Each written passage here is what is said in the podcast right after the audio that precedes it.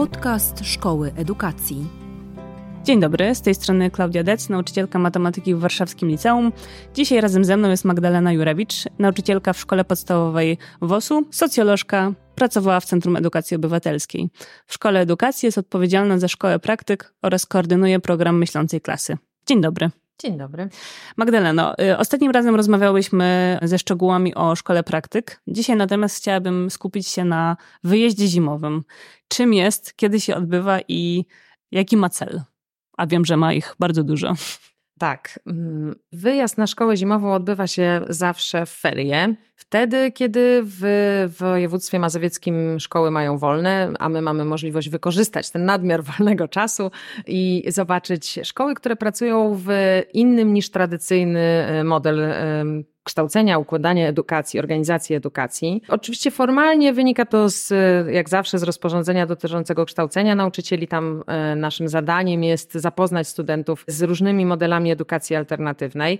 E, I jak zastanawialiśmy się, jak to zrobić, e, to wydawało nam się, że najlepszym sposobem jest zobaczyć. Zobaczyć, jak to działa. Teraz po tych kilku latach też wiem, że to dużo lepiej działa i kiedy można zobaczyć i doświadczyć na własnej skórze, o czym zaraz powiem, właśnie jak różnie wyglądać może nauczanie. Raz ze względu na pandemię nie mieliśmy takiej możliwości, mieliśmy tylko spotkania z e, przedstawicielami tych szkół i patrząc, potem zbierając informacje zwrotne od studentów, widziałam, jak inne to były doświadczenia. Jak wiele studenci czerpią z tego wyjazdu, kiedy tam są, a jak dużo mniej mogli zobaczyć, jak inne pytania to przed nimi stawiało, kiedy tylko e, słuchali. Więc faktycznie ferie zimowe wybieramy się na południe Polski, tam gdzie wtedy tych ferii już nie ma albo jeszcze nie ma. Odwiedzamy zwykle trzy placówki. Zaraz Zaraz powiem krótko, co to są za placówki, natomiast najważniejsze dla nas jest, żeby to były miejsca pracujące w innym modelu edukacji niż taki tradycyjny. My akurat odwiedzamy szkołę Montessori w Krakowie, odwiedzamy szkołę łączącą elementy Montessori i e, leśnej edukacji w Przyłękowie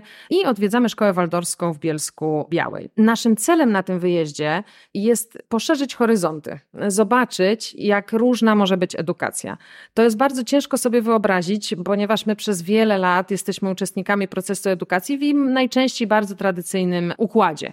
I nawet jak troszeczkę słyszymy o tym, że, ten, że ta edukacja w różnych miejscach na świecie, e, w różnych miejscach w Polsce wygląda inaczej, to ciężko jest nam to zrozumieć. Ciężko jest zauważyć to, co jest istotą tej zmiany, dlatego że to tak naprawdę w tych modelach kształcenia nie chodzi najbardziej o inny wygląd budynku, inny układ lekcji. E, tam najczęściej e, to dotyczy jakichś bardzo zasadniczych kwestii. Dla przykładu, bardzo często pojawia się w, w, rozmowach z naszymi studentami kwestia podejścia do wolności, e, do tego, czym jest wolność, co to oznacza wspierać e, człowieka w byciu wolnym, w rozumieniu wolności, zależność między wolnością a odpowiedzialnością. W tych szkołach bardzo często ten wątek zwraca uwagę naszych studentów, dlatego że na przykład nie ma tam stopni, dlatego że nikt nie każe uczniom robić czegoś w określonym czasie, tylko daje im jakiś horyzont czasowy, do którego muszą coś zrealizować. Nie pilnuje się tych uczniów w takim układzie, tak bardzo charakterystycznym jak w szkołach publicznych. I to jest taki wątek, do którego my się chcemy tak e, kolokwialnie mówiąc dokopać w tym. Nie chodzi nam o to, że nie ma dzwonków. To oczywiście też jest ciekawe i na pierwszy rzut oka tym się zajmujemy w trakcie tych obserwacji, bo te szkoły często są w innych budynkach, wyglądają inaczej i świetnie i to też chcemy zobaczyć, ale to, na czym nam najbardziej zależy, to jest dojść do tej istoty, zobaczyć y, jakie założenia, jakie wartości stoją za y, organizacją w dany sposób y, życia szkolnego, a to wszystko ma służyć w dalszej perspektywie temu, że kiedy studenci wybierają swoje przyszłe miejsce pracy, chcemy, żeby sobie umieli odpowiedzieć na różne pytania, żeby umieli pomyśleć, w jakim miejscu będą się czuli dobrze i takich szkół potem szukać. W Szkole Edukacji przygotowywujemy przygotowujemy y, studentów do pracy w szkołach publicznych. To jest nasz, nasz najważniejszy cel. Zawsze to nam się marzyło, żeby osoby o bardzo dobrym przygotowaniu szły do szkół publicznych. Natomiast po to im pokazujemy szkoły niepubliczne najczęściej, szkoły pracujące w edukacji alternatywnej, żeby oni mogli poszerzyć ten horyzont i zobaczyć, o, a to są elementy, które mogłabym zabrać do swojej praktyki w szkole publicznej i zobaczyć, co z tego mogę zastosować i wybrać taką szkołę, która będzie najbardziej zgodna z moimi wartościami. Jak długo trwa wyjazd zimowy?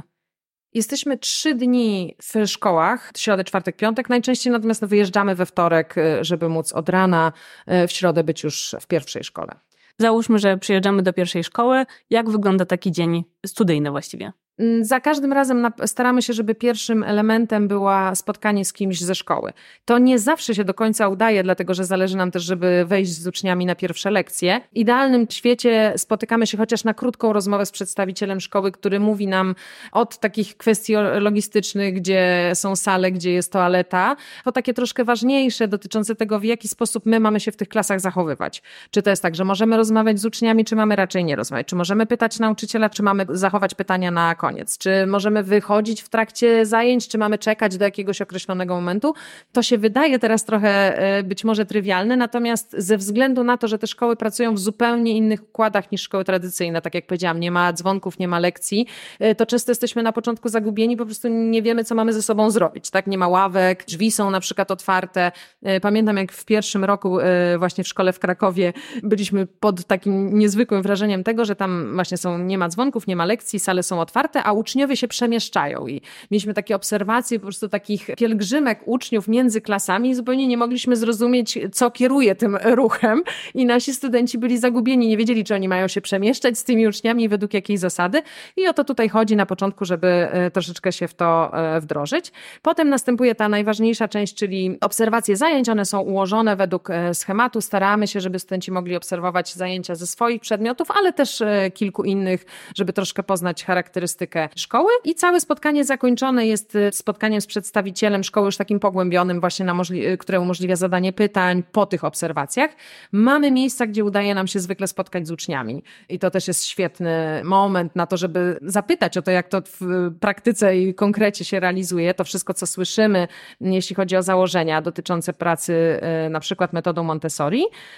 I staramy się też, żeby przed wyjazdem do kolejnej szkoły mieć jeszcze takie nasze wewnętrzne, krótkie spotkanie na to, żeby zobaczyć, co zabieram dla siebie, co, co, czego jeszcze nie rozumiem i chciałbym e, pogłębić.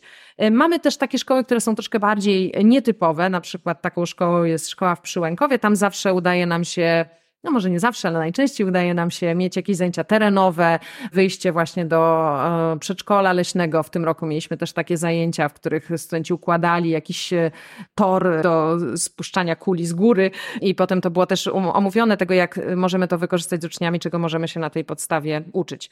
I cały wyjazd jest osadzony w kontekście literatury mówiącej o, o tych metodach, e, które widzimy, więc jeżeli jest taka możliwość, to staramy się też jakieś odniesienie na tych podstawach podsumowaniach dodać e, właśnie do tej literatury, żeby wyjechać zarówno z takim doświadczeniem obserwacji i uczestniczenia w tej edukacji według danego modelu, ale też z jakimś zrozumieniem pojęć, haseł, które twórcy najczęściej mieli w głowie a czy możesz przybliżyć profil tych trzech szkół? Bo wspomniałaś o szkole w Krakowie, w Przyłękowie i w Bielsku Białej. Szkoła w Krakowie to jest szkoła Montessori, to jest szkoła prywatna, podstawowa i od kilku lat prowadząca też liceum i to jest dosyć nietypowe w Polsce, nie ma wielu takich placówek, więc zawsze bardzo nam zależy na tym, żeby móc uczestniczyć też w zajęciach w liceum. I najczęściej się to udaje, czyli jesteśmy zarówno w klasach szkoły podstawowej i ponadpodstawowej i też to oczywiście jest głównie doświadczenie nas prowadzących, że możemy obserwować niezwykłą drogę, jaką przebywa to liceum, próbując znaleźć odpowiedź na to, jak Montessori może działać w liceum, bo jak wiemy, Maria Montessori takich rozwiązań gotowych nie zostawiła, nie zdążyła, to było opisane tylko dla dzieci młodszych. Szkoła drugiego dnia, szkoła w Przyłękowie, mm, jest już zupełnie innym miejscem, jest y, szkołą publiczną. I to zawsze jest idealną odpowiedzią, bo takie pytania często po tym pierwszym dniu się pojawiają, to znaczy na ile taka elitarność tego miejsca wpływa na możliwość realizacji pewnych y, założeń. To drugiego dnia widzimy, jest to szkoła publiczna w małej bardzo miejscowości, tam, jak już powiedziałam, oprócz Montessori widzimy też leśną edukację. I to też bardzo poszerza wyobrażenie o tym, jak, jak szkoła może wyglądać. Też korzystają tam niezwykle z przyrody otaczającej górskiego krajobrazu. To ja nie zapomnę tego widoku, kiedy weszliśmy po raz pierwszy do szkoły i w takim przedsionku było bardzo dużo brudnych kaloszy, takich kurtek po prostu widać y, użytych, bo nie wiem, wczoraj padał deszcz i dzieci właśnie bawiły się w błocie i tak dalej. I no takie poczucie mm, niesamowitego oderwania od tych czystych ławek, gdzie siedzimy, piszemy w równych y, liniach i tak dalej. Tam po prostu było widać, że te dzieci, one czerpią z tej przyrody i naprawdę w niej funkcjonują i tam się uczą i ten moment, kiedy zeszliśmy w dół z do leśnego przedszkola. do leśnego przedszkola gdzie zobaczyliśmy te wielkie ławy, zobaczyliśmy ten wigwam, zobaczyliśmy tą huśtawkę nad rzeką. Ja po prostu no, przed oczami dalej mam moich kolegów i moje koleżanki, które y, no, stały się momentalnie dziećmi, które zaczęły się tam bawić i korzystać z tego wszystkiego, co, co było przygotowane dla tych maluchów. Tak, tak, to u nas też, y, to w zasadzie co roku się zdarza i zdjęcia studentów huśtających się w oponie właśnie w leśnym przedszkolu w Przyłękowie y, są chyba najlepszymi naszymi promocyjnymi zdjęciami ze szkoły zimowej. No ale faktycznie to jest serce tej szkoły, to myślenie o tym, jak uczyć się e, doświadczając. E, najczęściej też jedziemy tam zimą, tak jak powiedziałam, więc e, te kurtki jeszcze zamieniają się po prostu w śniegowce i kałuże dookoła, więc jest to widok niezwykły i pozwala nam zobaczyć, jak uczenie dzieci samodzielności i takiej jakiejś wytrwałości jest możliwe od najmłodszych lat, właśnie od tych maluchów, które dzielnie po prostu zakładają na siebie wszystkie warstwy tego ubrania, schodzą po drodze, która często sprawia trudność nawet nam. Ja zawsze piszę do E, naszych studentów e, różne wytyczne dotyczące tego, jakie ubrania należy zabrać. Do pierwszej szkoły rekomenduję zawsze zabrać coś ciepłego do ubrania. Ona jest w takim wielkim, poklasztornym budynku i tam jest po prostu często zimno. E, natomiast do drugiej, no to zawsze piszę, żeby zabrać dobre buty. To różnie nam wychodzi z realizacją, ale faktycznie schodzi się do leśnego przedszkola, jak pamiętasz, po takim bardzo stromym zejściu. Czy łatwiej się sturlać generalnie? Tak, zdecydowanie jest to praktykowane. Sturliwanie się jest praktykowane. Też to jest niezwykłe, niezwykła jest historia tej szkoły, ten teren, który wykorzystuje leśne przedszkole, został oddany szkole przez mieszkańców, którzy chcieli uratować to miejsce i kiedy dyrektorka szukała miejsca na organizację leśnego przedszkola, to powiedzieli, proszę, tutaj zawsze się bawiliśmy jako dzieci, to jest to miejsce, gdzie dzieci mogą być i teraz i faktycznie z tego miejsca korzystają. Tak wygląda dzień drugi, a dzień trzeci y, spędzamy w Bielsku Białej w szkole waldorfskiej, no, która pokazuje nam z kolei zupełnie już inny sposób myślenia edukacji właśnie w tym, w tym podejściu.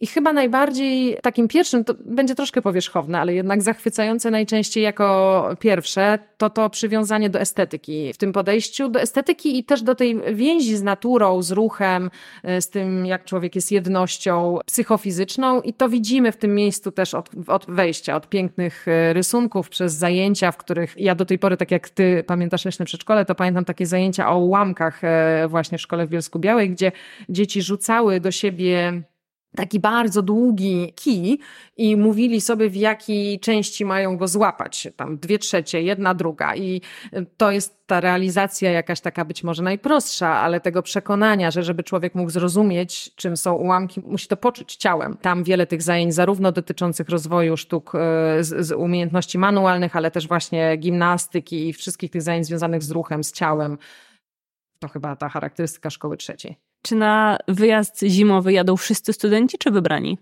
Wszyscy studenci. To jest też wyjazd y, obowiązkowy i jest sylabus y, tego przedmiotu, także jeżeli komuś y, zdarza się nie móc pojechać, no ja też oczywiście to rozumiem, są różne przypadki, jakieś pojedyncze osoby czasem nie mogą pojechać, to, to po prostu jest zaliczenie na podstawie lektur, czego zdecydowanie nie rekomenduję. Naprawdę uważam, że wyjazd jest wspaniały i też nasi studenci często podkreślają, że po tym, jak mieli okazję zintegrować się na szkole letniej i poznać i na samym początku studiów, kiedy właśnie się zupełnie nie znali, nagle spotyka się grupa obcych ludzi, a wyjeżdża grupa dobrze zna, znających się nawzajem osób, e, to ten moment e, po pół roku też jest dla nich jakimś e, bardzo ważnym etapem zespołowego, wspólnego bycia ze sobą, że mogą spędzić wieczorami czas. My staramy się, żeby tam wieczory już też były wolne i była możliwość a to pograć na gitarze, a to pójść w żywcu na rynek, więc też z takiego powodu doświadczenia grupowego to ważny moment.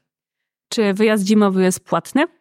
Nie. Szkoła Edukacji pokrywa wszystkie koszty wyjazdu, przejazdu, zakwaterowania, większości wyżywienia i wizyt studyjnych w szkołach, także wyjazd jest bezpłatny. I czy to jest wyjazd zorganizowany, czy studenci na własną rękę muszą organizować transport, nocleg? Wyjazd jest zupełnie zorganizowany, niczym wycieczka szkolna. E, spotykamy się wspólnie na dworcu i, i rozstajemy się dopiero po powrocie do Warszawy, także wszystko jest zapewnione. Magda, bardzo dziękuję za tę rozmowę. Bardzo dziękuję. Do usłyszenia. Dziękujemy za wysłuchanie podcastu Szkoły Edukacji Polsko-Amerykańskiej Fundacji Wolności i Uniwersytetu Warszawskiego. Już niebawem ukaże się kolejny odcinek, w którym Klaudia Dec, nauczycielka matematyki w Warszawskim Liceum oraz absolwentka Szkoły Edukacji, będzie rozmawiać ze swoimi gośćmi. Tymczasem zapraszamy do Podcasterixa, podcastu prowadzonego przez wykładowców dydaktyki historii Szkoły Edukacji. Do usłyszenia.